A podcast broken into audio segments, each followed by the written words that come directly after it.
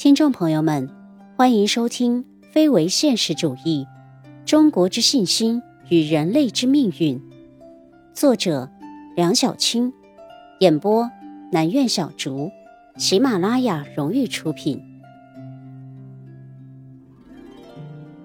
五、产品农商兼顾，解决生存问题的生活生产资料用于内需。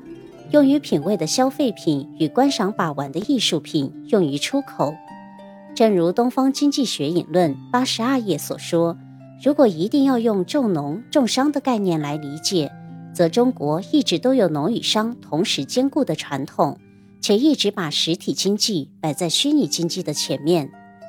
中国自古以来人口众多，粮食、布匹、食盐、铁器是传统经济中的四大内需商品。”也是传统社会维持自给自足的经济支柱。秦汉时期虽然生产力提高，但粮食生产并不稳定，农业丰欠很容易造成粮价波动，进而引起其他商品价格波动。所以，管仲把粮食看作最重要的商品。汉代盐铁论的争论，足以反映出食盐和铁器的重要市场地位。战国、秦。汉时期的齐鲁、陈留、香邑、成都都是有名的纺织品生产基地。丝绸、棉、麻是主要原料。棉麻的纺织品主要作为衣料，丝绸更多体现富贵。粮食、布匹、食盐、铁器主要满足内需。用于出口的商品则主要是丝绸、茶叶和瓷器等消费品、奢侈品。汉朝时，丝绸产品超出内需，成为主要出口商品。古希腊历史学家希罗多德《上古史》称中国为 “Ceres”，即希腊语“卷”之意。公元前一五零年，《托拉美地理书》中记载，希腊商人时到卷国之都，约在今日疏勒，为中国古代西部的国际市场。《汉书·西域传》称疏勒有烈士，亦是证明。张骞通西域后，西域各国以汉丝绢为居旗，甚至作为交易的媒介物。从汉代对西域、南方海上诸国、沿边匈奴、鲜卑、乌桓少数民族的贸易整体情况上看，丝绸制品在其中起到的先锋和文化交流的重要作用。汉唐的出口商品以丝绸为最大宗，其他商品都比较有限。唐宋时期。瓷器、茶叶相继成为重要的出口商品。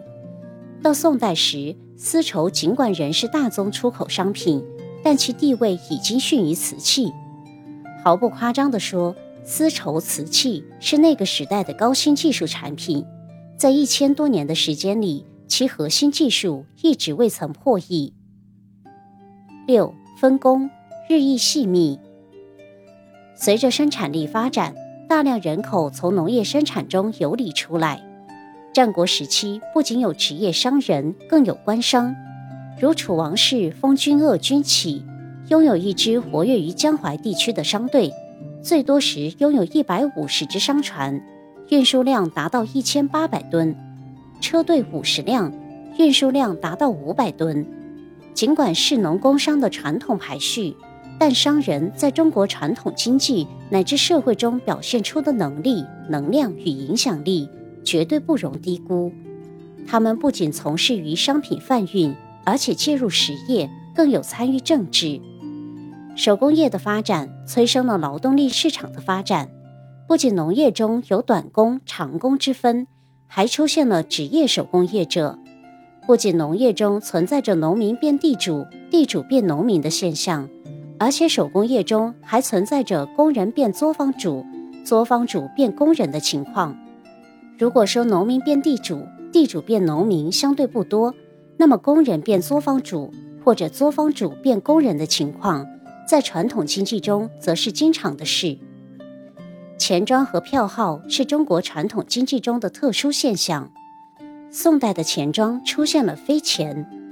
例如，商人在开封的一个钱庄存了一百两银子，只需拿着开封钱庄开出的票据，就可以到洛阳的分号提取现钱。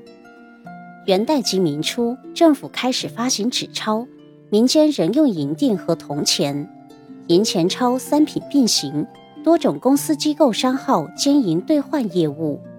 明朝末期，钱庄逐步发展成为一种金融组织，不仅经营兑换，还办放款，更发行具有钞票性质的票据。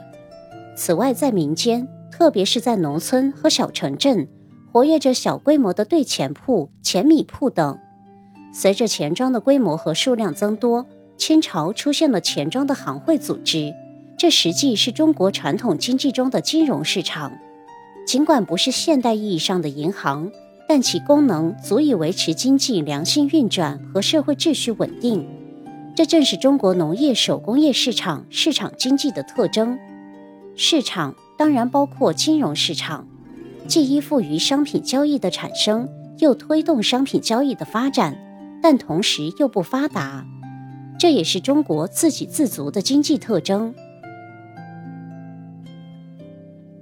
今天的播讲就到这里，感谢大家的收听，我们下期再见。